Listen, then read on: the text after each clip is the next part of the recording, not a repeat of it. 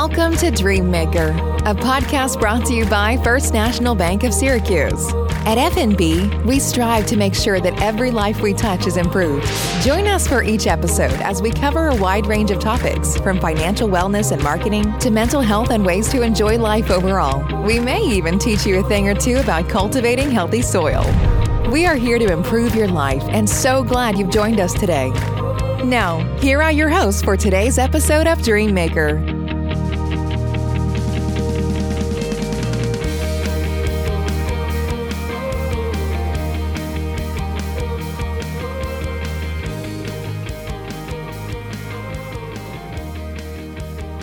Welcome to this week of the Dream Maker podcast. I'm Chris Floyd, President and C E O of the First National Bank, and it's a joy to have you guys join us this week. One of the things is we always evaluate, you know, we talked about before, you know, like our vision is every life we touch is improved. And so how do we help our communities and our people in our communities thrive? And, and one of the things we kind of identified is uh, uh, is mental health is something that kind of gets, I think, swept under the rug a little bit. And so we were out thinking about like, man, who can we get to talk about mental health, especially somebody more local.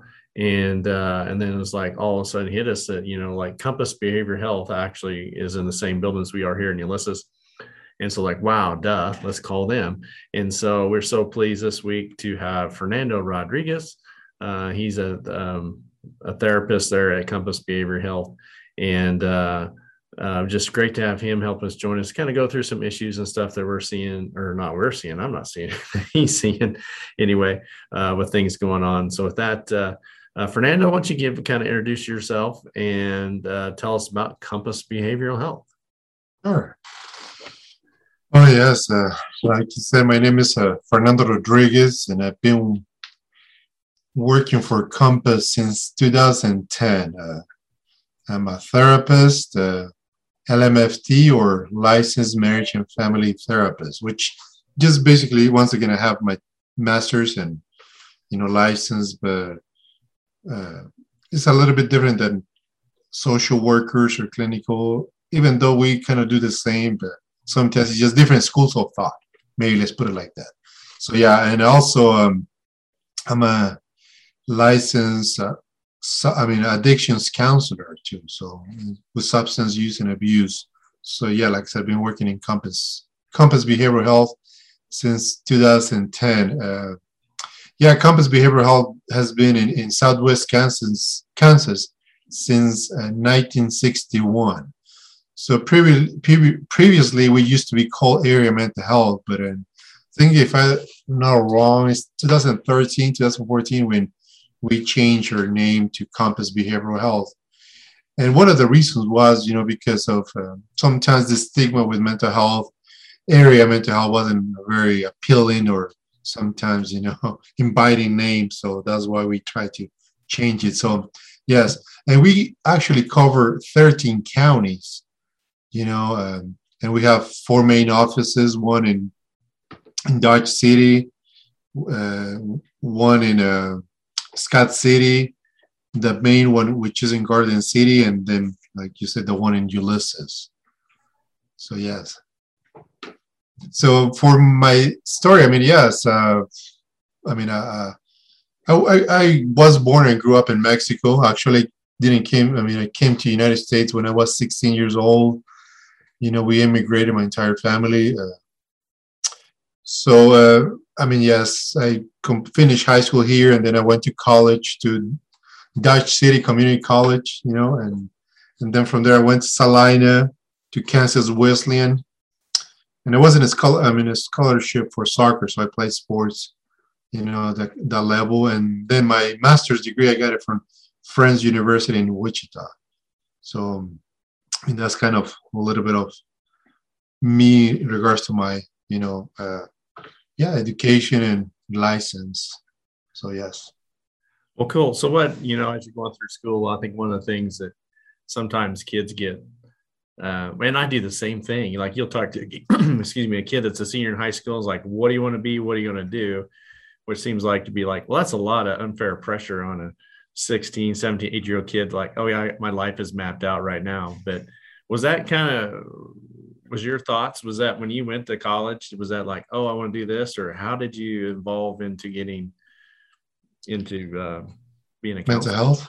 Um, you know, first of all, I, uh, I love reading. So since I was little, I always read. And one of the things that I, I mean, kind of always caught my attention was kind of the brain, you know, how the brain works and how amazing the brain is. From there, you know, I started in, in high school, I took psychology class and I fell in love with it. And then in college as well, you know, I took psychology.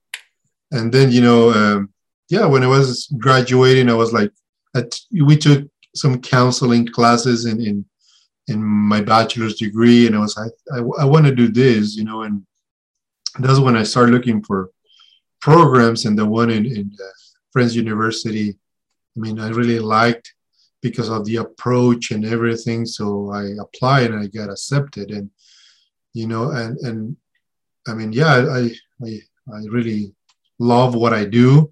Sometimes, some days it's very challenging. Some days it's very emotional draining, but I mean, I love it. So that's how I slowly, you know, kind of develop it and, uh, you know, and got to where I am now. Yeah, well, they say what you love what you do. It's like you never work a day in your life, right? Yes. Yeah. Yes, but, but yeah, I mean, just like I said, yeah, always being amazed how our brain works. And I mean, from the ways we can train our brain and sometimes how we, things impact, you know, our thinking process and mm-hmm. how our brain functions. So yeah, always amazed and always learning about it. Oh, yeah. Yeah, it's amazing to me kind of how I want to say powerful our mind is and how we can, you know, affects how our body acts and, you know, just the way we think. It's just, yeah, it's amazing. Um, so like you mentioned, you know, the ups and downs of your days, like, so what's like the most rewarding things that you deal with um, or what gives you that, oh, awesome day as you go home and, or feel an accomplishment, I guess. Uh, let me think. Uh, I think being able to help someone, being able to be there when they're probably feeling at their lowest, and they're feeling, you know, have experienced some of those feelings of hopelessness, you know, like there's nothing is going to, I mean, there's nothing that uh, I can do to improve or things are will never get better. I mean, also experiencing those feelings of helplessness, right?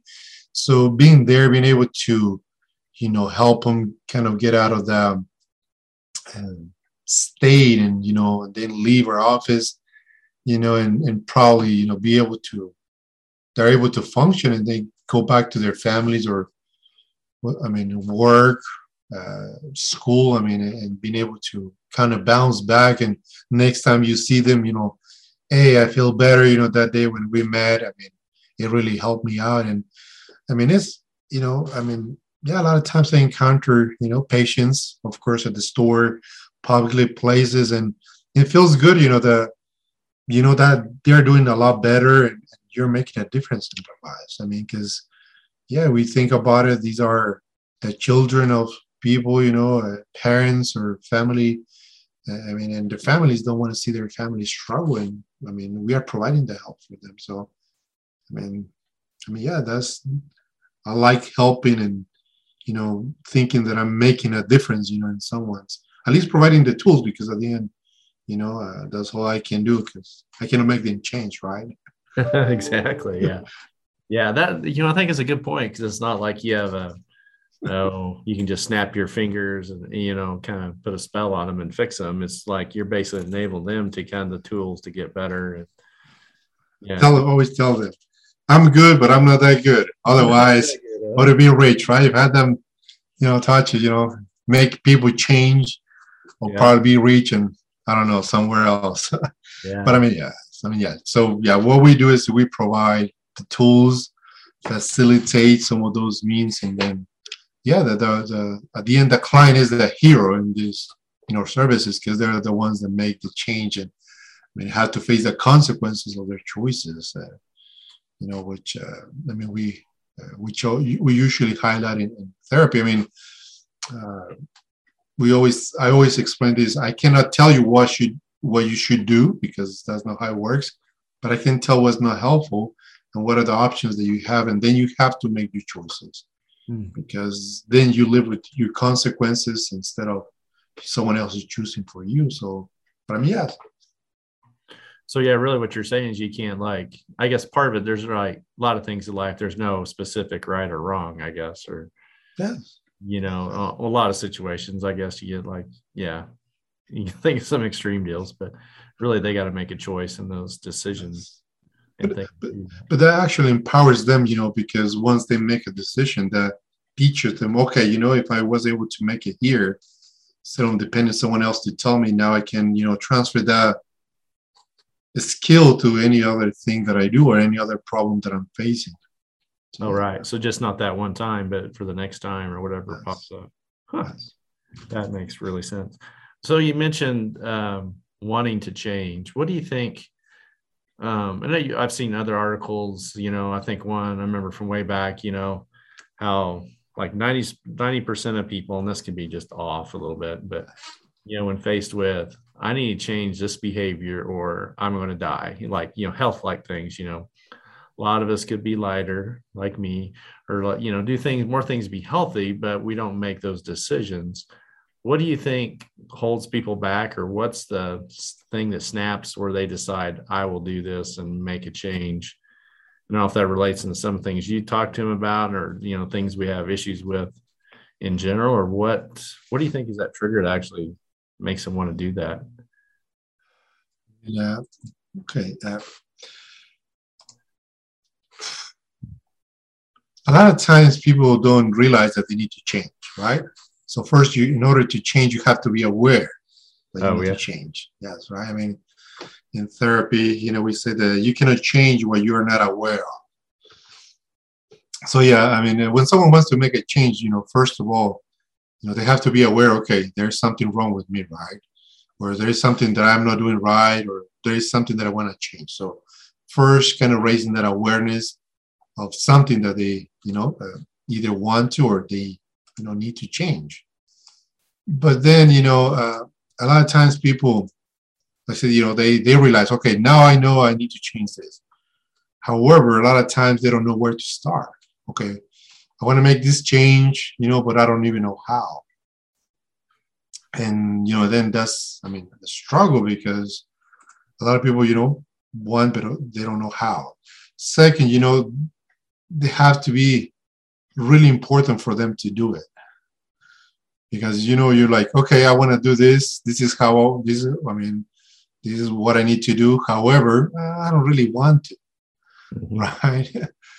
And then, you know, from there, you know, once the person says, okay, you know what, I really want to make this change, you know, uh, then they start working in an action plan. Okay, what do I need to, what are the steps that I need to take to make this change, right? And then, you know, they have to make, they're going to be in this trial and error process where they're going to make mistakes, but they're also learn along the way. And, and they're slowly start making this, you know, as they're taking action, making this progress.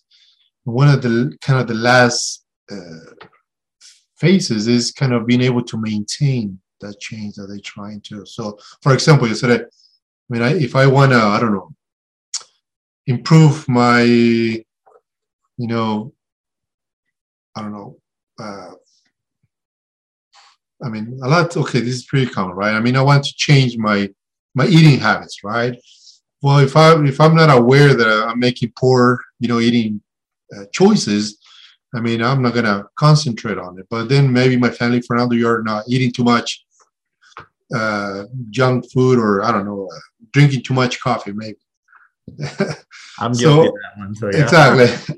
Exactly. So now, okay, you know, maybe I'm going to think, okay, maybe I'm drinking too much. But then, you know, I have to start thinking, okay, I mean, what are my choices? I mean, should I replace my my uh, my tea with um, my coffee with tea? And I mean, how important is this for me? Do I really want to stop drinking coffee or not? I mean, this for me would be like, no, I don't want to do it, right? Because I love my coffee. And I mean, then, I mean, it doesn't matter what my family tell me if I don't want to, you know, even though I'm aware that I'm, it's, it's a problem or these are my options, but if it's not important, you know, I, I want to. But let's say it's, you know, I'm, okay, I want to change this is really important. Then I start, you know, taking action. Okay, maybe decreasing my coffee, maybe, you know, drinking tea, drinking more water. And then, you know, to the point that I'm able to, you know, not drink coffee at all or now and then. So, which is the maintenance, maintenance, you know, phase. A lot of times they tell us that the client has to be willing, able to make these changes and ready to change. So willing, able, and ready. You know, so uh, yeah, if someone doesn't want to, is not kind of meeting that criteria, it's really hard for anyone to make a change. And, and we see it in many other, I mean, uh, substance abuse is usually one of the most common ones. The family really wants the person to make the change. You know, they might even have health problems and everything, but a lot of times they're not ready or, or willing, or they don't even have the tools. I mean, a lot, a lot of a lot of individuals want to change, but they don't even know where to start, where to go. So, I mean, yeah. So, I hopefully, am I making sense? Oh yeah, yeah. That, no, that's perfect. So, like, you know, a lot of times you get the somebody will talk about like, well, you got to hit rock bottom, which, and none of us like, you know, I can imagine having um, a kid or a relative in a in a bad situation, like substance abuse is a good one. You know, that's just, those are just heartbreaking. Kind of, you know, kind of gets to you just thinking about stuff.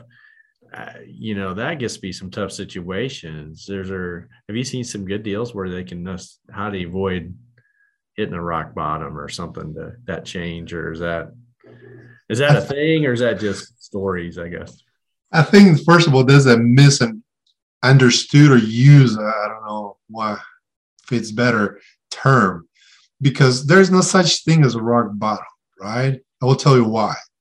Because what rock bottom is for someone, you know, it's going to be different for somebody else.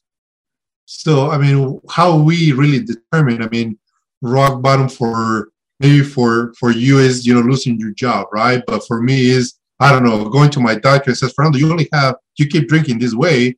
I don't, I don't know. I don't think you're going to make it in the six, in the next six months because, you know, your body's going to really fail.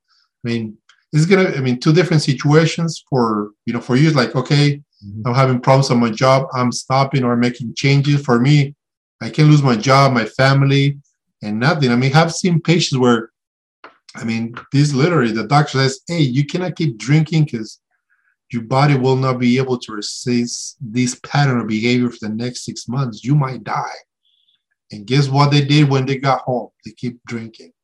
So once again, thinking about what rock bottom is really a very misunderstood concept because, I mean, it's, it's, it's, it's different for everyone. Now, the more the patient or the person goes into a deeper, you know, uh, situation from losing job, I mean, uh, hurting family members, developing a, a stronger substance abuse dependence, I mean, uh, developing health problems, li- being homeless, the more difficult it's going to be for them to recover and have, I mean, reach the, the healthy state, right? I mean, so allowing someone to get to the bottom that we are talking about just makes things more difficult because by that time, the patient has so many obstacles that they feel like there's nothing where, I mean, I cannot call my family because they're not going to help me. I don't have a place where to go. I don't have a house. I'm having all these financial and health problems. What I'm going to do? Yeah. And yeah, so I'm also developing their mental, I mean, mental, their mental health or mental illness, you know, getting really worse or bad. So yeah. Huh, that makes a lot of sense. So now I saw, I was reading a book by, um, Jordan Peterson, mm-hmm. um, his twelve Rules of Life, I think it was, How to Avoid Chaos, something like that. But I remember the one that got to me was rule number two, which was treat yourself as though you were in charge of taking care of somebody else.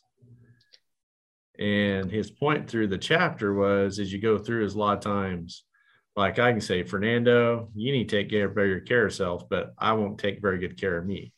You know, like if you give, I have to take chemo medicine and then I won't do it, but I'll give my cat the chemo he needs, you know? And so it's kind of weird. I, do you ever, I guess, is that common I, or seems common as you watch around that people are more interested in take care of a loved one than myself? Is that? I don't know if I'm saying that right or not, or asking that question. Uh, I mean, I mean, I have the book. I haven't read it yet. I have, so I just sit in my shelf. Um, I mean, I think it's a human. I mean, uh, right? Uh, nature, you know, to help. I mean, we're social beings, right? I mean, right. Uh, that's kind of who we how we are hardwired to function. We're social beings, and we things are, you know, in our in our D N A. When I try to say it, you know, to help other people. So I think, you know, it makes sense.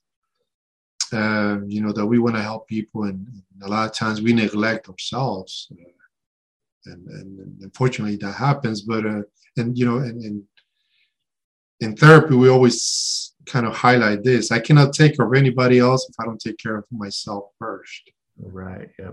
Yes. I mean, uh, yeah, because uh, and you know, even I tell my clients that too. You know, hey, you have family, you have all these persons that you want to help, but if you don't take care of yourself, sooner or later you're going to run out of fuel, and then what's going to happen?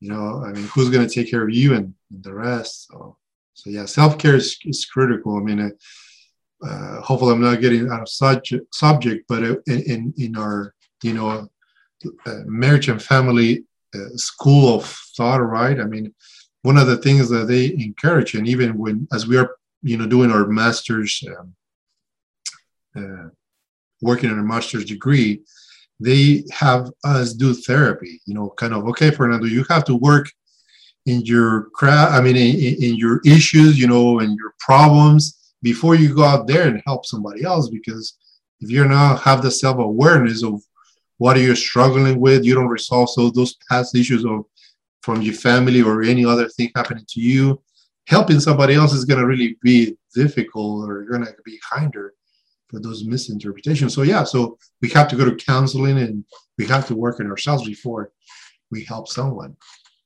Okay, that makes a lot of sense, because you kind of probably helps you relate better too, right, to what they're doing. Yes, yes, yes. Yeah. Huh. So along those lines, I guess, you know, as you're talking about that question, you know, I was thinking like, or answer, your answer was like, uh, a lot of times it seems to me there's a, I won't say a negative stigma to asking for help. And I always kind of figure we all got issues, right? I mean, there's probably none of us that don't have something we could do better. And most times, I guess, you act, ask our spouses, we can kind of come up with a pretty good list pretty fast. But, uh, you know, or things that uh, we can do different. So how do you, um, or how do you see that change, I guess, over your career? Because I think it's probably evolved somewhat. You talked about the name change at Compass from Area Mental Health. Is that is it easier to get people to come and visit with you and say, I, I need help? Or is it human just the way we are? I don't know. I mean, I think has been uh, progress has been made. Okay. However, I don't think we are there yet. I think we still struggle with uh, the stigma. So, I mean, I think nowadays people are more open, you know, to talk about it, but it's still, we still see uh, high numbers of, you know, yeah, patients or individuals not seeking the help that, that they probably need. Uh, so, I mean, uh, how, I mean, uh, I think, you know, society is changing and like I said, be more open, but uh, I mean, new programs, you knew uh, from the government, you know, statewide, promoting mental health, but I think, uh, like I said, we still have a long, long, a long road to travel when it comes to mental health, uh, because of the stigma. I mean, uh, one of the things that we always highlight is that mental health and, and physical health should be treated the same. However, it's not. I mean, and they are interrelated. I mean, if if I have mental health problems, my physical health is going to be impacted, but also the other way around. If I have physical health uh, problems, my mental health is going to be impacted. However, we usually treat them differently, mm-hmm. you know, uh, and uh, um, yeah, that's kind of the model that we have. I think nowadays we have this push where we're trying to, you know, have, I mean, if I go to my doctor, my doctor doctor will try to assess, okay, Fernando, you know, have you been experiencing any depression, anxiety? And then they try to either internally or externally, you know, recommend, you know, or provide resources, and uh, and vice versa ourselves, you know, in counseling. If a person is having some health problems, we say, look, you're coming here. However, I think it's really important that you talk to your doctor and make sure that you're, you know, physically uh, doing well, or, you know, doing something. So, yes. So once again, we have made progress, but still we have a long road to travel. And, and you know, and, and like I said, I mean, uh, I think this has to be generations, you know, as we're probably going to see the major changes. Mm-hmm. Because, uh, it does seem like, and so especially too, growing up in, you know, in our rural kind of farming communities, it's kind of more of a just suck it up type deal. You know, I think mentality, or, or if you don't just suck it up, then, you know, you're looked down upon, I guess, too. Uh, you kind of run into, I think. And, um, but that's kind of a, but so you see it actually improving some anyway. Yes. Yeah. A lot of times that misunderstanding, you know, and being labeled, oh, they're going to call me crazy, or I'm not, I'm not strong enough, you know, or yes, I just have to suck it up, or, you know, this is how it is. So you just have to be okay with it. Unfortunately, sometimes those thoughts uh, get in the way of those, yeah, I mean, concepts or perceptions. But I mean, a lot of times, you know, people don't know where to go. Where do I go? Where, who I call? I mean, is this normal? You know, I mean, is this okay that I feel this way? So, I mean, yeah, so misunderstanding or stigma is a way, but a lot of times, like I said, you know, uh, uh, people do not know that they're struggling with something, or, I mean, I have sometimes heard statements, Fernando, I always felt like this, so I thought this was normal.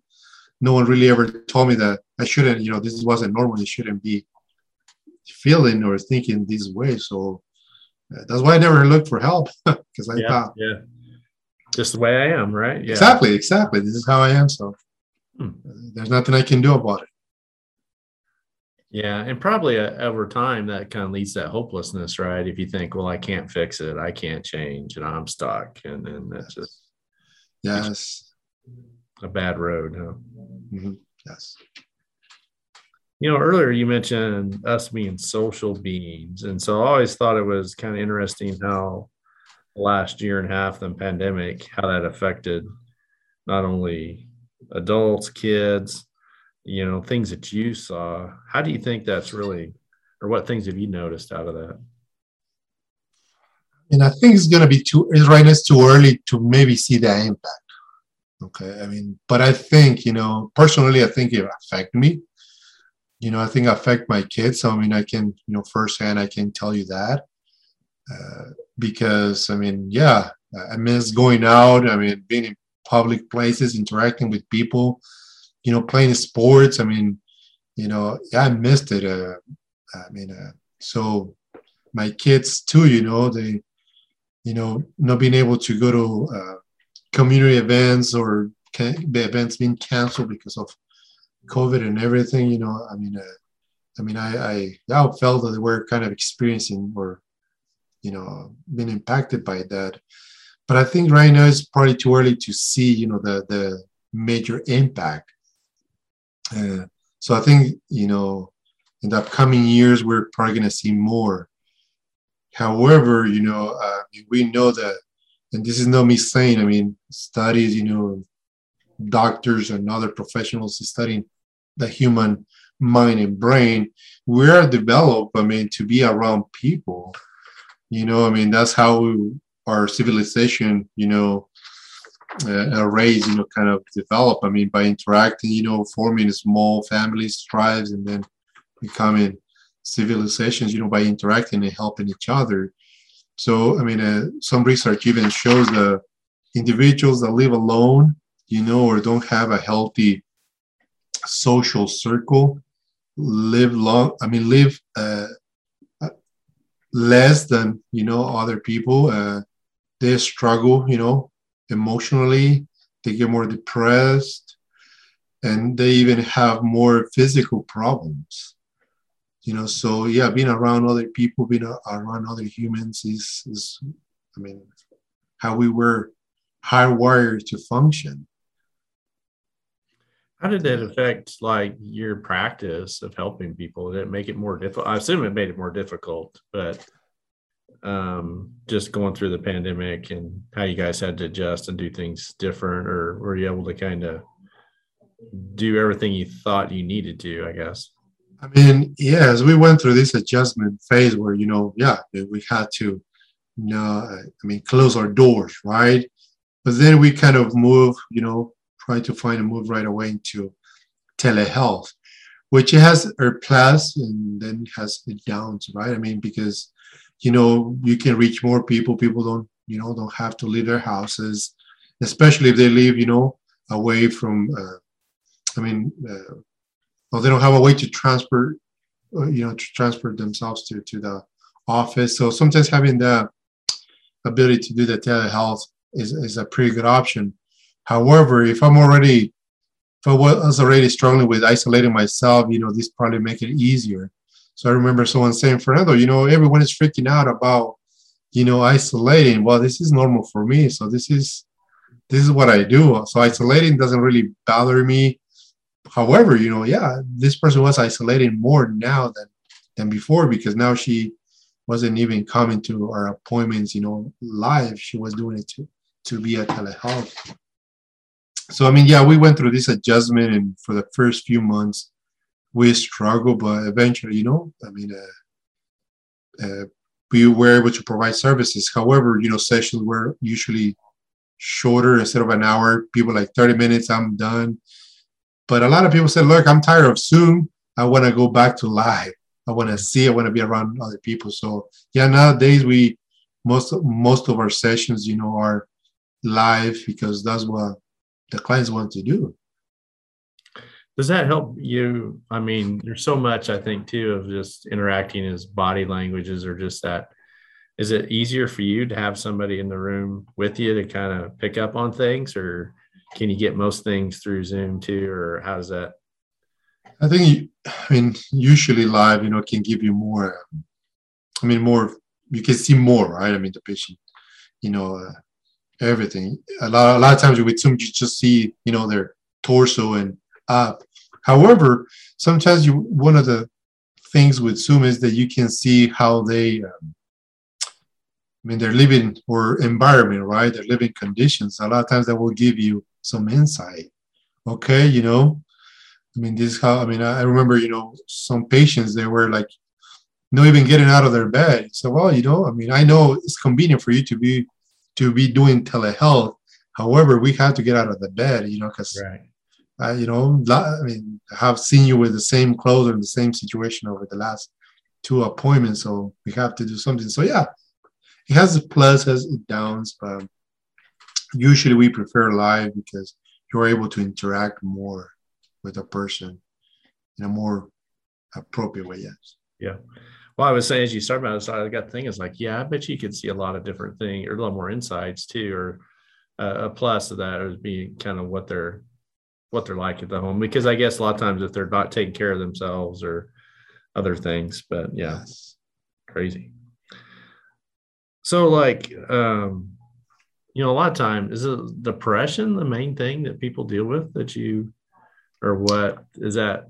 I don't know. There's probably lots of things, but I think that's the common deal, or usually the most common diagnosed mental illness is anxiety. Oh, okay. Yes. Uh, depression is there, you know, but usually it's uh, anxiety that is the most common uh, diagnosed uh, illness. So uh, let me see it. Can get some numbers, but probably two, yeah, two out of ten people are going to struggle with, you know, some uh, mental illness, which means, you know, uh, that could be pretty high. But also, you know, out of that percentage, uh, is I think twenty percent of them are anxiety, and the rest are other mental illness. Okay. Did you see, to me, I I could see that, I guess, when now that you say that, that we're basically a lot of things we go, you just, you just worry about what could happen today or what's tomorrow or just everything, I guess, from how my kid's going to turn out, you know, or, or you name it. Will I have my job tomorrow? And yeah. Yes. Yeah, exactly. So yes. So, I mean, we have generalized anxiety, you know, I worry about a lot of things. And then we have the specific phobias, you know, I'm, I don't know, afraid of spiders. Mm-hmm. But then also we have panic attacks, you know, along the way, you know. Um, so, I mean, I think, yes, I agree with you. You know, those uh, anxiety usually trigger is triggered by fear. You know, I'm afraid of, like I said, you know, what's going to happen? You know, how my kids are going to turn out or what's going to happen to me tomorrow? I'm going to get fired. And like I said, you know, um, uh, usually that's the main kind of, well, the most diagnosed uh, illness that we usually encounter in therapy. Hmm. But I mean, depression is, is pretty fr- uh, frequent too. So, but also one of the things that we see, someone that experiences the anxiety, if it is not treated, can develop a major depressive disorder too. Oh, right. It's kind yes. of like yeah. I mean, so for example, if I, you know, if I'm a very anxious person, so I'm a, I, I mean, social phobia, right? I don't, I don't want to be, I'm afraid to be uh, among, you know, public because I'm afraid I'm going to make a fool of myself. I'm going, they're going to, I'm going to embarrass myself or they're going to just reject me, right? If I'm struggling with that anxiety, you know, if I don't address it, I mean, I'm going to probably develop a negative, uh, you know, experience or even, you know, uh, mindset about myself because I cannot function, you know. And then with time, I'm going to start getting depressed, getting, uh, you know, down, struggling with my self-esteem and confidence. And like I said, you know, if I don't address it, uh, the likelihood that I develop a, a depressive uh, disorder is pretty high. Hmm. So, yeah. Kind of like a big snowball, it just keeps rolling. If you don't stop it, it just gets bigger and bigger and bigger. Yes, yes, yes. And, uh, you know, I always tell people, and that's why we have to seek this help, because usually it's not going to go away by itself. Right. Most likely, you know, either it's going to stay the same or it's just going to get worse. Most likely, you know, usually it gets worse because, um, you know, yeah, I mean, doesn't go, problems don't go away by themselves. Right. What do you ever see, like certain, well, a lot of people talk about like a loss of a child. Um, are those things like that? Or are there certain life events that really can trigger people into being more anxious or things like that? Or is that common? I mean, um, I mean, I think major events like that, I mean, losing a uh, child, you know, family member, I mean, um, I mean, of course they can, but a lot of times can be, you know, uh, I mean, accidents, you know, from car accident to, you know, uh, weather related, you know, sometimes circumstances, they can also trigger those uh, anxiety symptoms. Uh, but I mean, also growing up in a family, you know, where maybe anxiety is pretty predominant.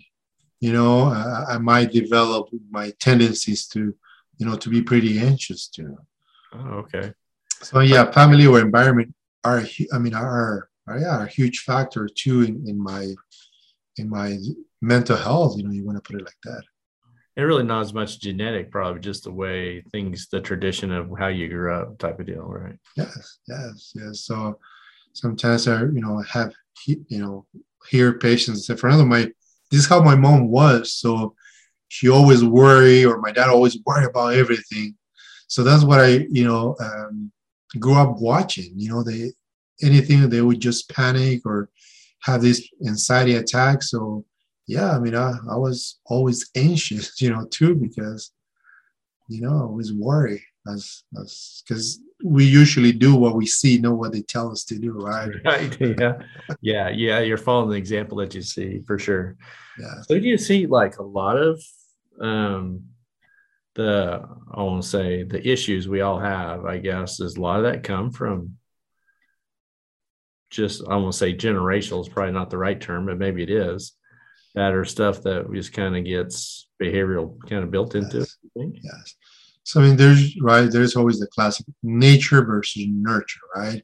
Right. And, and, and yeah, I mean, studies been, you know, uh, done, and some of us are more, are going to be more sensitive because of our genetics to certain, you know, we're predisposed to, to certain illness, right? From, right. you know, I mean, just even medical, I mean, heart problems, diabetes, some of us are going to be more sensitive because of the genetic, uh, you know, influence that we have. However, I mean, environment has a huge, huge impact. So if I'm already sensitive and, and, and then I grew up in this environment that doesn't really support, you know, me in the other direction, it probably, you know, just triggers more, you know, or, or makes my, my sensitivity worse. I mean, I'm going to probably develop these, this condition. So, I mean, yeah. So, I mean, temperament, temperament has been studied, and some, there are kids that are, you know, born with this temp, temperament. Mm-hmm. And if, if that family environment is not very uh, structured and, you know, supportive, I mean, the, the child tends to be more, I mean, the struggle, like I said, they will develop these conditions more and more likely. Yeah. So, yeah, so you may have a tendency to do something, and then the way you're raised can kind of be accentuated a little bit too. Yes. So you see too, like, so, because I think, well, well, I say I think, like, what do I know? But, but I think, or is there like um, addiction you talk about too, or, or some people just genetically prone to be more addictive to things? You think, or I, I mean, uh, I mean, yeah, it's like I was saying, yeah, genetics is actually, if I'm if I have a, in my family, there's a history of, you know, alcoholism, right? Genetically, I'm gonna be probably more predisposed, more sensitive. So which means, you know, if I start drinking, my maybe my body is going to respond, you know, and and maybe I'm going to develop a, an addiction faster than other people that are maybe not as predisposed as me. However, you know, if my environment is like, I mean, is creates this safe environment for me not to develop that exposure to alcohol. I mean, even though I'm already predisposed, you know, but I, I maybe will never become an alcoholic. However, you know, uh, if I don't have the, the environment, you know, it can be a few times, and then, you know, I can, my reaction to that uh, alcohol, you know, in this case is going to be more, um, I mean, faster or quicker than average. Right. Okay. Because once again, my brain or my brain or body's going to react uh, more to it because of my genetic makeup. Hmm. That makes sense too. And a lot of it, so you, and you throw in the, like, I won't say, well, probably like a self-talk, right? Of like, um, well, it's kind of like, well, I'm predisposed to this because so-and-so was that. And then it just kind of reinforces, and then off you go. Huh? That's crazy. Uh, wow. That's pretty interesting. So is there ways to identify, like, Um, of course, all of us are probably easier to identify as something in somebody else than ourselves. But, uh, like, what things should we be looking for of, like, somebody's anxious or that says, you know, that would trigger, hey, you need to really, we need to go find somebody, some help? Or, I mean, let's probably concentrate with the most common ones, right? Anxiety and depression, because, yeah, there's many other illness, but I mean, the most prominent is always going to be anxiety and depression. So um, with anxiety, you know, I mean, if I, I said I'm, I'm a parent, you know, and I see my child that is, you know, uh, is having a, is struggling to maybe go to school, right? Is complaining about, uh, frequently about uh, abdominal pain, you know, because, or feeling sick. And so, I mean,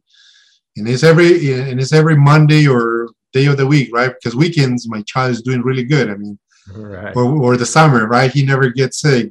However, weekdays, you know, he's complaining about this because, once again, maybe the, he's anxiety about going to school. So my child is, you know, uh, shy, you know, or he's not very, I mean, uh, I mean, doesn't speak up a lot. I mean, I, something that I often see is, you know, kids go to a restaurant and they have their parents order for them because they're, uh, I mean, afraid or shy to ask, hey, this is what I want. No, they usually talk to their mom and dad, say, hey, can you order this for me? And then usually, you know, they don't want to talk to the waitress. So that's another sign. I mean, you know, I mean, yeah, shyness, you know, more than usual. I mean, the kid is constantly worried, you know, com- I mean, thinking, oh, uh, what about if this happens? What about mom if something happened to you? What about if dad, you know, has an accident? What about if you guys don't come home? You know, that's signs that, I mean, the kid is probably, I mean, uh, anxious, you know. Uh, another one is that they are not sleeping well, you know. They're either they struggle to fall asleep or wake up in the middle of the night.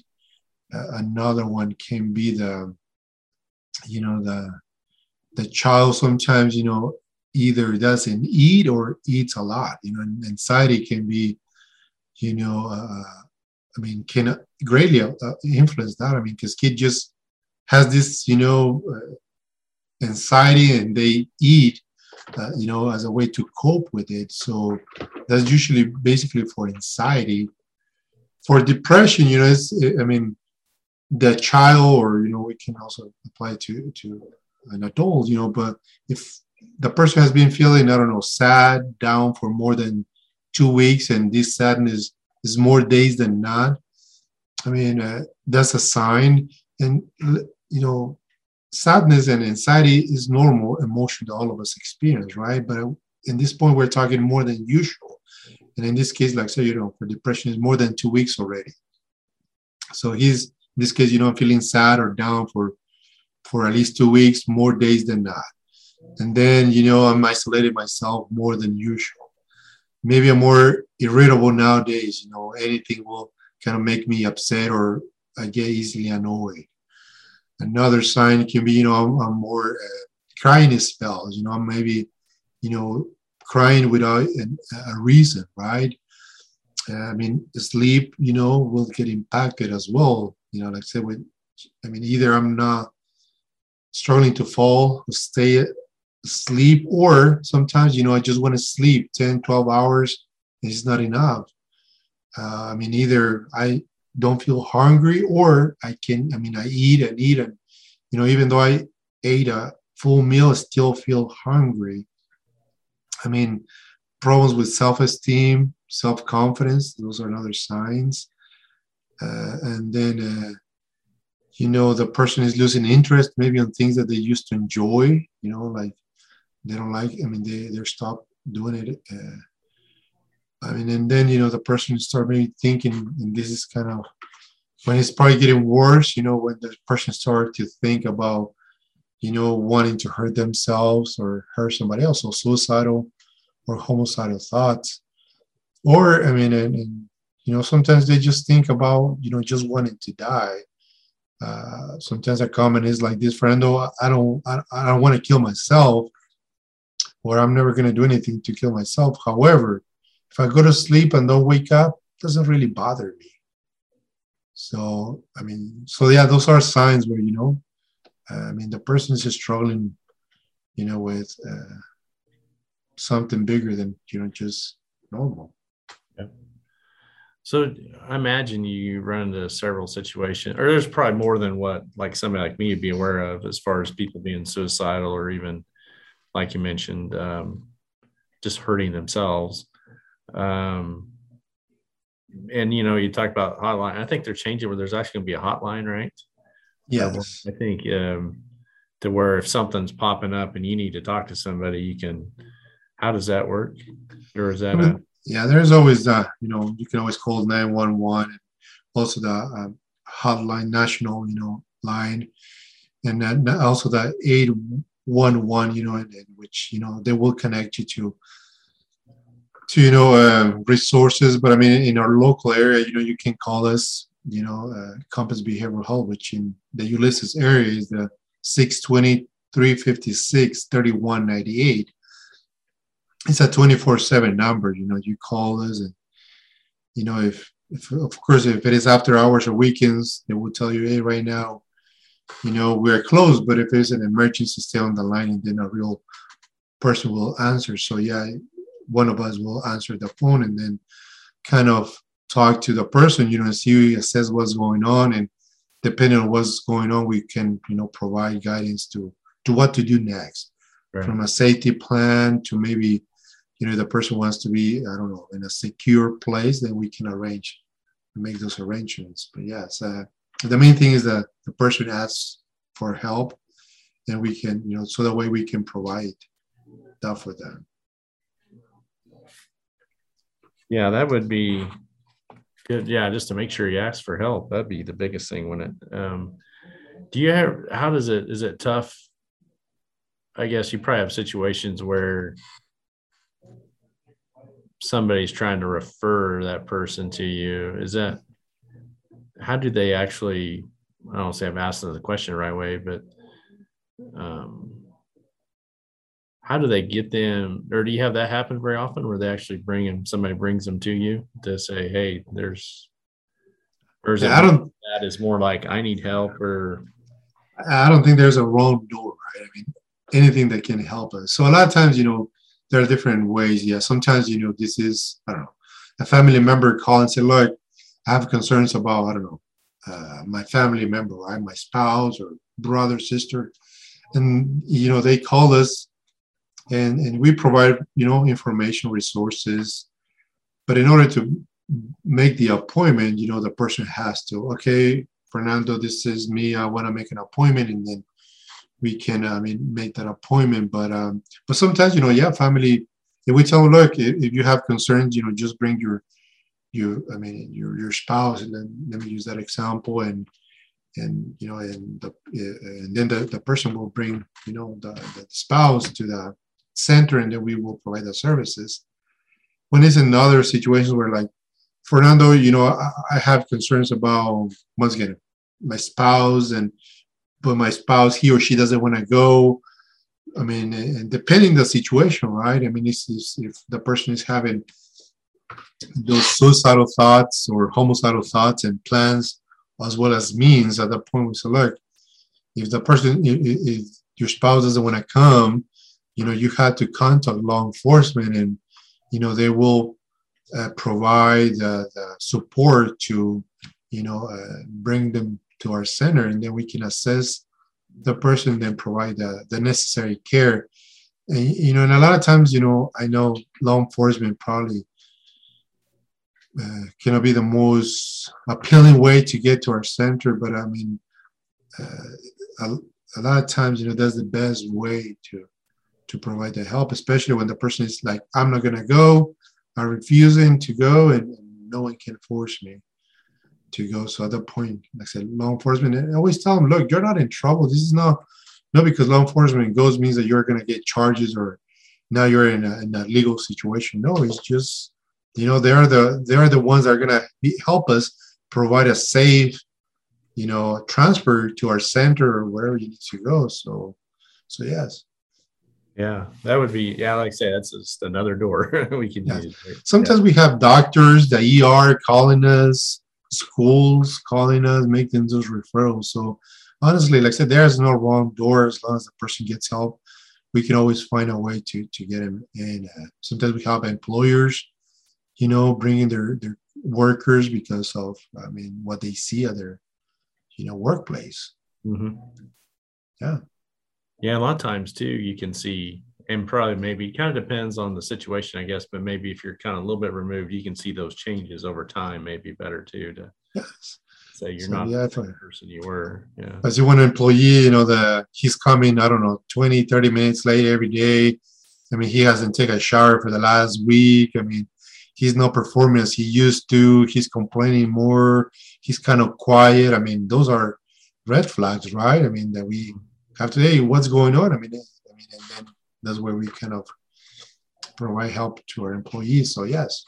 Yeah. Well, it seems like sometimes we got, or I guess one thing too, you need to be pretty attentive because sometimes there's little changes that maybe not that extreme that are harder to notice too, that gradual changes that, yeah, I can see getting a bind there too, or just not knowing, I guess, or not yeah. hard to be aware of everything, I guess. and, and but this is one of the things, you know, when an employee is not feeling well, or when anybody is, is not feeling well, their performance level is going to decrease. Mm. So now, is I mean, if if I have an employee and, you know, he or she is struggling with a mental illness, now he or her performance is going to be impacted, right? Which now is costing, you know, um, financial burden to the family. It, it's not about the financial piece, but it's just kind of highlighting when someone does is not feeling well, they're not going to function well either. Yeah. It kind of gives you a good red flag to make sure, see what is wrong, I guess, what's yes. happening. So, yeah. Yes. Hmm. So also, I guess, seems like to me, I've noticed that, and maybe this is just, you know, sometimes you notice a few things and so then you kind of think, well, that's the way it is. But I guess as an anxiety, do you see like anxiety or depression, either way, it kind of affects how they make decisions going forward? Like, you know, affect, you know, quality decision-making, I guess, when you're yes. in certain situations. Yes. So if I'm struggling with depression and anxiety, you know, often we're going to engage in what we call irrational thoughts or cognitive distortion, which, you know, is negative ways of seeing things, right? So an example can be, you know, uh, if I'm uh, anxious, you know, I'm going to often jump to conclusion, right? So I get an email, right? And my supervisor says, Fernando, I need to talk to you ASAP, right? And that's all she said. Because of my anxiety, right? I mean, I mean and I'm going to start to engage, oh, I'm going to get fired. Mm-hmm. You know, I did something wrong and And, and I'm, now I'm going to get fired. I'm going to lose my job because she wants to see me as soon as possible. But that's an irrational thought because at this point, I don't even have a proof. She haven't said, Fernando, you made a mistake and you may, I mean, we have, I mean, uh, I don't know, an issue to address. No. Uh, so I'm engaging in what we call in the, uh, jump into conclusions. I'm, you know, jumping ahead of time. I don't know yet what's going on, but in my mind, because I'm anxious, you know, I'm thinking about the worst consequences. You know, we call them predicting the future as well. So, yes, I mean, uh, my anxiety or my depression can impact the way I see things, how I view things, how I process, and then I make decisions. Hmm. Because if I'm, uh, you know, I'm, I'm having that anxiety, maybe that day I didn't I mean, I didn't sleep well. I didn't even eat because I'm so anxious and worried about my job, you know, that uh, I'm probably going to be making more mistakes. I'm driving and not even paying attention to what's going on around me. So, yes, it has a huge impact on how we make decisions. Yeah. It seems like just another kind of snowball, I guess. There's a lot yes. of those, I think, that we have to, yes. at some point, just kind of grab ourselves out of or ask for help so we can get out of those situations, uh, for sure. But, uh, you know, how to, like, you started, you said you started probably, if I remember right, two thousand ten, is that right? Yes. So one of the big things that's changed a lot since you started practicing would be social media. Yes. So, I mean, there's some good part, you know, we, like I said, we are social people. How do you, I guess there's probably a lot of things, this can be kind of addictive. Yeah. Uh, yeah. Probably every issue we talked about gets magnified. What do you see, like, the goods or bads or how we should uh, handle ourselves with. Yeah. I mean, I, I think social media, internet, you know, it's a tool.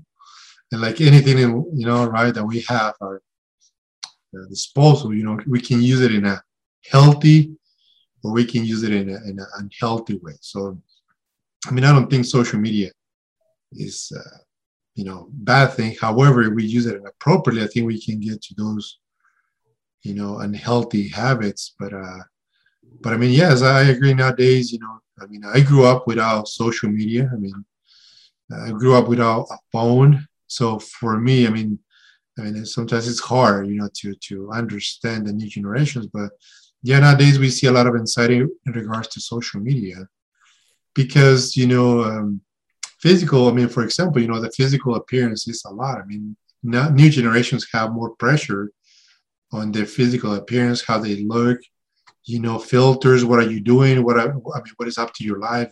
A lot of times, you know, we see you know, oh, yes, I'm in, I don't know, Hawaii, right, having this amazing trip. And if I'm right here in, you know, Southwest Kansas, where, you know, I don't get to go anywhere and it's windy, like yesterday, you know, and I mean, thinking the same I, thing. That wind blows. I'm gonna like, what? I'm gonna feel depressed, right? And one of the things that we're gonna do is I'm gonna start to compare myself with other people, and, and then I'm gonna say, look, my life sucks. You know, I mean, this is awful, and then I'm gonna start to get depressed, start to develop a, a negative view about myself. So I mean, yeah. So in that way, social media, you know, is is a struggle. I mean, nowadays, you know, if now you post or you something online and it stays there forever, you know, you cannot take it back. So a lot of times, you, you know, youth, fortunately, you know, post something and then, you know, they, it's always there. They cannot, they cannot take it away and for everyone to see in, in, in the world, I mean, entirely. So, I mean, it, they have that extra pressure, you know, to, to, to, to, yeah, behave and even do things differently. Mm-hmm. I mean, and, you know, I mean, technology overall, you know, has is affecting us. So one of the things that I, the research that I read a couple of years ago is that the new generations get stressed and frustrated when their cell phone takes more than two seconds to download a page. Wow. Two seconds. Seconds. They get frustrated and they think, oh, this cell phone is so slow. I need to make an upgrade. Let me get a, something faster. I mean, you and I that grew up, you know, first of all, without internet, and second, when we had the dial-up, you know, where you had to click, click. Yeah. If someone was using the phone, you know, you good luck, because you were not going to use it unless you could afford a second line. Yeah. Most of us couldn't. So, but I mean, yeah, it took forever to download a page, and then you wanted to download a, something else. It took longer minutes, you know, to download, I don't know, a, another page and switch between pages. And nowadays, you know, I mean, yeah, we have a phone and it's so powerful, so fast, but still we are not, you know, we're not uh, pleased. I mean, we still wanted something faster than, than what we have. So, I mean, yes, I mean, and that is, and that is, I don't know, amazing or, you know, for better, for a better word, you know, uh, to see. Yeah. Along those lines, like, it seems like too, you talk about kids posting, or any of us really posting something maybe like we shouldn't have, but seems like too there's more consequence to it. You know, it's not like, you know, there's one deal where a, um, a gal got kicked out of a university because of something she posted, you know, going into freshman year, but she may have been a freshman, sophomore in high school.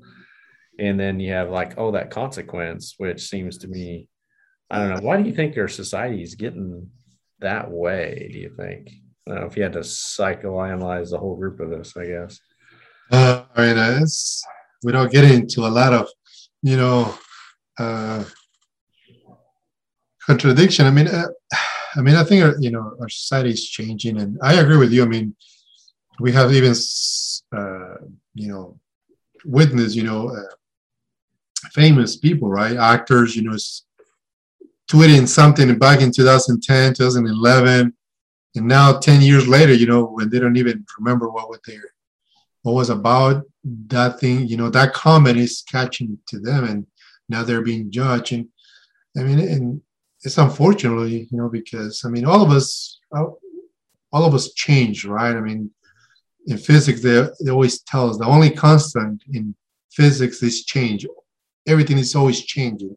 So I mean, I mean, I can tell you myself, I can, I don't think the same way that I thought, I don't know, ten years ago, right? I mean, my beliefs, you know, have, or, I mean, uh, have changed based on what I have learned and experienced, right?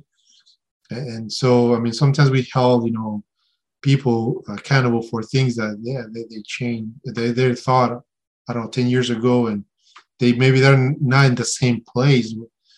However, you know, still make them pay the consequences for them. So I think, you know, it is hard, but I mean, I, you know, remember reading uh, something along these lines that now our society is becoming more uh, sensitive, you know, and we struggle more to tolerate people that have different points of view. You know, I mean, and, I mean, and it, it is hard. I mean, we, it probably has a, a good intention, but a lot of times, you know, if Chris disagrees with me now, you know, Chris, we cannot have anything in common, and you cannot talk to me, you know, uh, you have to stay away from me because, you know, we disagree on something, which, you know, it's a big problem because, I mean, we should be able to, okay, you and I, we don't agree on something, Chris, it's fine, you know, but we doesn't mean that we cannot still interact. We can, doesn't mean that we cannot still have a, a civil, you know, relationship. I mean, we just don't see eye to eye on this topic, which can be fine. But, uh, I mean, we see, you know, like I said, without getting too much, I mean, in, in, in our last election, I mean, I honestly, in therapy, I have patients say, Fernando, I don't talk to my family because of the elections. They support this side. I support this other one, and we're not talking about it. And I was like, what? They said, yes. And I said, okay, I'm not going to say anything else because then you're not going to show up to my therapy session. But I mean, yes. I mean, so I think, you know, I don't know. I mean, like I said, you know, there's this um, research that, yes, as a society, we're moving to more, uh, you know, more extra sensitive and less tolerate, toler- tolerating, you know, I mean, understanding, you know, I mean, yeah, we have different points of view and we don't have to agree, which is fine, you know, as long as we respect each other. I mean, but yeah. Well, I think the big thing, like you said, is like we're always changing, and, you know, you know, our goal ought to be, you know, we're going to get think better, do better, you know. And sometimes, you know, you think about our kids, like, you know, our teenagers, they're going to do teenager-ish things, and they're not going to be perfect, or, and I think you gotta, uh, I guess, allow a little grace for them to grow up, I guess, evolve, or like even me, I gotta need time to grow up as well still. So a lot of things, yeah. One of the things that I, you know, especially with parents, I, you know, I tell them, look, the time that you and I grew, grew up is gonna is different from what your kids and my kids are growing up. So for us to compare them, you know, or have the same expectations is not, I mean, rational. So, I mean, there, I mean, uh, so for example, in my case, you know, I grew up in a farm, you know, right, in Mexico and, and everything. So my experience, you know, is going to be totally different to, to my kids. So for them to, I mean, for me to have the expectation that they have to see or even uh, make the choice that I make, I mean, it's going to be a little bit irrational. So I think that's something that we have to be kind of mindful or conscious, aware, you know, like, I mean, try to, I mean, being a parent is not an easy job. No, it's very, no. Very demanding, but I mean, yeah, we have to always take that into consideration that our society is changing and we have to learn and provide the support to our kids. Because, yeah, nowadays is, my point was that it, nowadays is more difficult to be a teenager than back in the day. Right. Yeah, I'm like, it's like, um, seems like to me, maybe context is always important, right? So what is my situation um, versus now versus then? Because it's, yeah, it makes everything different. Yeah, it's one of those deals you always like, oh, you know, if you could handle like I handled it, it'd been fine. Not the same, you can't do it the same. And, I mean, I mean, I don't know, you know, Chris, what's your experience, but um, I mean, uh, like I said, my experience, I grew up, you know, and, and, and right, my my extended family lived around us, so you know, we I went to school with my cousins, you know, my brother, my sister.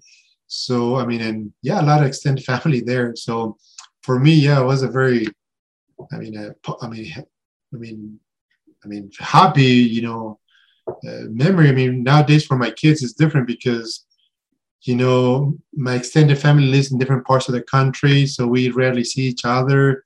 My kids, you know, it's just uh, both of them. Sometimes they don't go to the same school, right? Well, at least not right now because of their age. But a lot of times we, we don't even know our neighbors, you know, which back in the day, like I said, my entire, you know, that ten houses next to us was, you know, family members. And, right. You know, so, I mean, like I said, that was my experience. So I don't know for you, how was it? Yeah, I was kind of the same way. I grew up with a lot of cousins a lot of time, and I'm kind of lucky enough to still quite a bit of family around. So, but, you know, sometimes you take that for granted a little bit too, you know, that that's uh, provides some different experiences, I guess. And, and sometimes you miss out too, because I don't get to meet somebody new because uh, my family, you know. Yeah, so some studies show that in average, in the United States, we move between eight to ten times in our lifetime. And like, and I've been counting mine. It's like, yeah, they're right. Yeah. So far, I'm like five or six. um. So one question, you know, you said you grew up, or you guys, you moved, immigrated here when you were sixteen. Yes. What was that like, getting kind of just thrown in, I guess, for lack of a better term, um, or what things, challenges? Because we got a lot of kids. Like my wife, she does, uh, she's a full-time substitute teacher. And um, like one time she was actually in a class where, you know, similar to each kid, I think she's teaching geometry that time. So we had a fifteen, sixteen year old kid that popped in not knowing any English. And then all of a sudden you're in geometry class. It's like, what, the, or from your experiences and things you've seen, what things can we do to make that easier for those kids? Wow. Uh, I mean, it's a hard one to, to answer, right? I mean, um, I mean, yes, you know, coming to, to a different country, you know, different um, culture, you know, weather, food, we talk about it. I mean, it's a, it's a huge, you know, change and huge impact. I think, you know, so for me, I mean, it was a cultural shock, right? I mean, uh, I remember watching, you know, um, T V shows and everything, and I think, oh, that's how United States is, right? When I get here, like, okay, that's not how the movies show it. So, I mean, it, yeah, so it was uh, different. I mean, what helped me, I mean, uh, I think uh, adjust and, and, you know, and, and, I mean, yeah, I mean, and integrate our society. I mean, was, I know around me, there were a lot of teachers that were very open, you know, and willing to, to learn about me, but at the same time, you know, to teach me. And I think I really appreciate that. I mean, a lot of my teachers, I still find them, you know, when we go to stores, and now they see me with my family, and I mean, and they, you know, remember me, which, you know, it's always great. So I think always, you know, saying, look, I'm going to help you. What do you need? And, and you know, and I mean, that belief, you know, that support is pretty good. And eventually, you know, we we start to to catch up and adjust, you know, and integrate our in our society, because, I mean, but yes. So I don't know if I answered your question. Yeah, well, I think one neat thing I've always thought about kids, and I guess I guess my impression, so let's see if you agree or disagree. But like, um, there's just, I think we underestimate the potential that our kids have and what they can accomplish and what they can do. And sometimes, you know, you think about how fast, you know, you adapted to English or some other, you know, kids anywhere, anywhere at the school, you know, how fast they can learn and get, a, you know, get things going. I just think we underestimate that too much a lot of times of what our kids are capable. And so I don't guess, I guess that part of education that I think you're talking about is like, how do we keep that, you know, you can kind of be a great facilitator in helping those kids achieve kind of whatever they want to get to, I guess, in life. Yes. Uh, you know, in the past, I used to go to the high schools and, you know, especially kind of going to those classrooms where, you know, the new students would come, you know, kind of explain my experience and kind of said, look, I mean, yeah, it's hard work, but I mean, it can be done as long as you try. Mm-hmm. So, I mean, yes, uh, So uh, one of the things, you know, that I, uh, I mean, our brain has what we call plasticity, right? Our ability to, you know, shape and change and grow. I mean, at, I mean, at some point, you know, years ago, it was believed that once, you know, you reach certain point, your brain stops maturing, changing, and that's all you can get. Nowadays, you know, they say that our brain, brain is, has plex, uh, plexity, which is the ability to change and grow.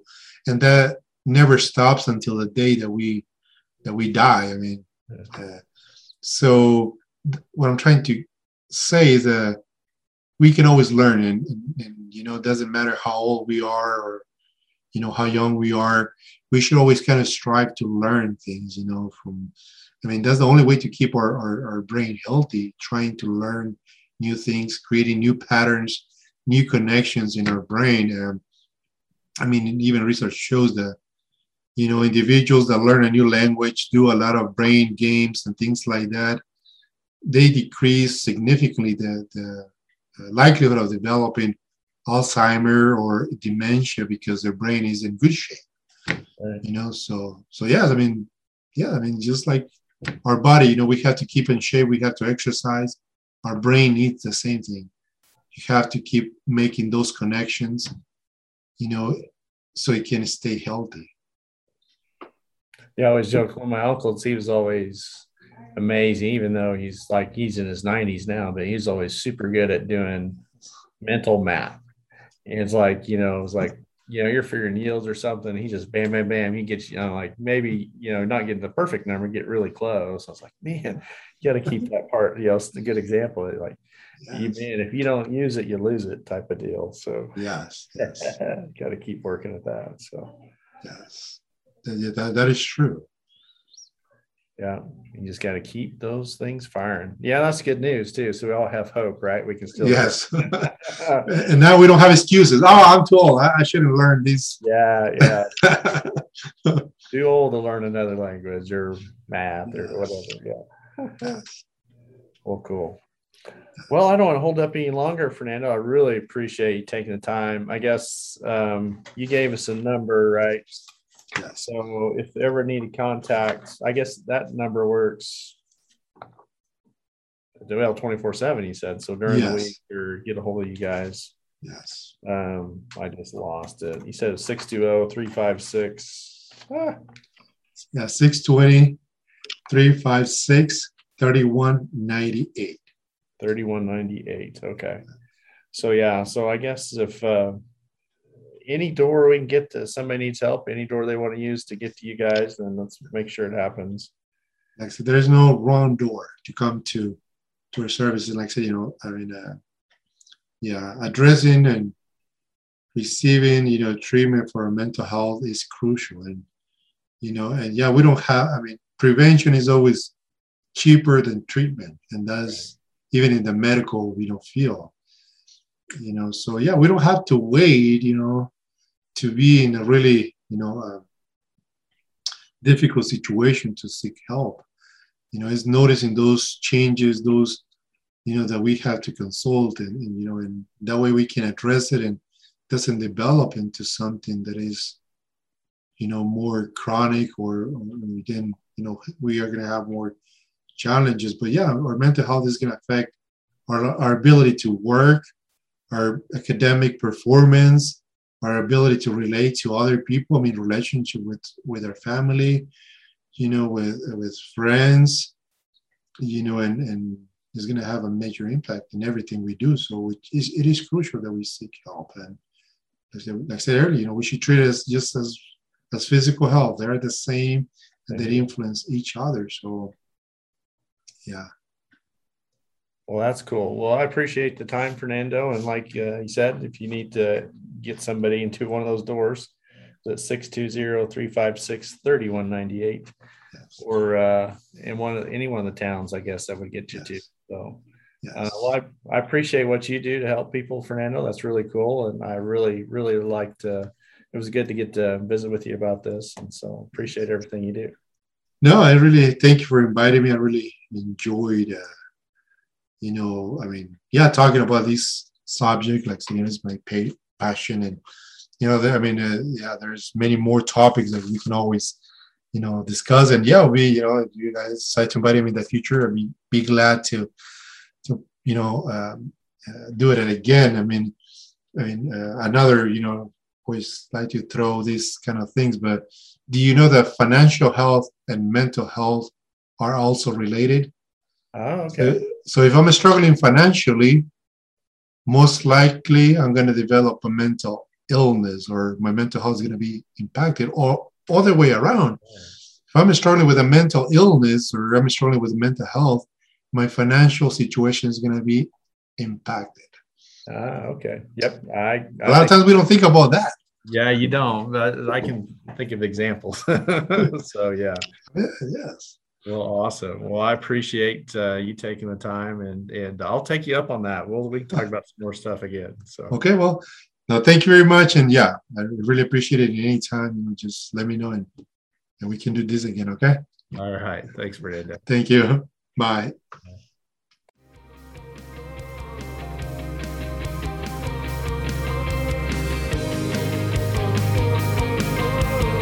Thanks for listening to Dreammaker, making dreams come true.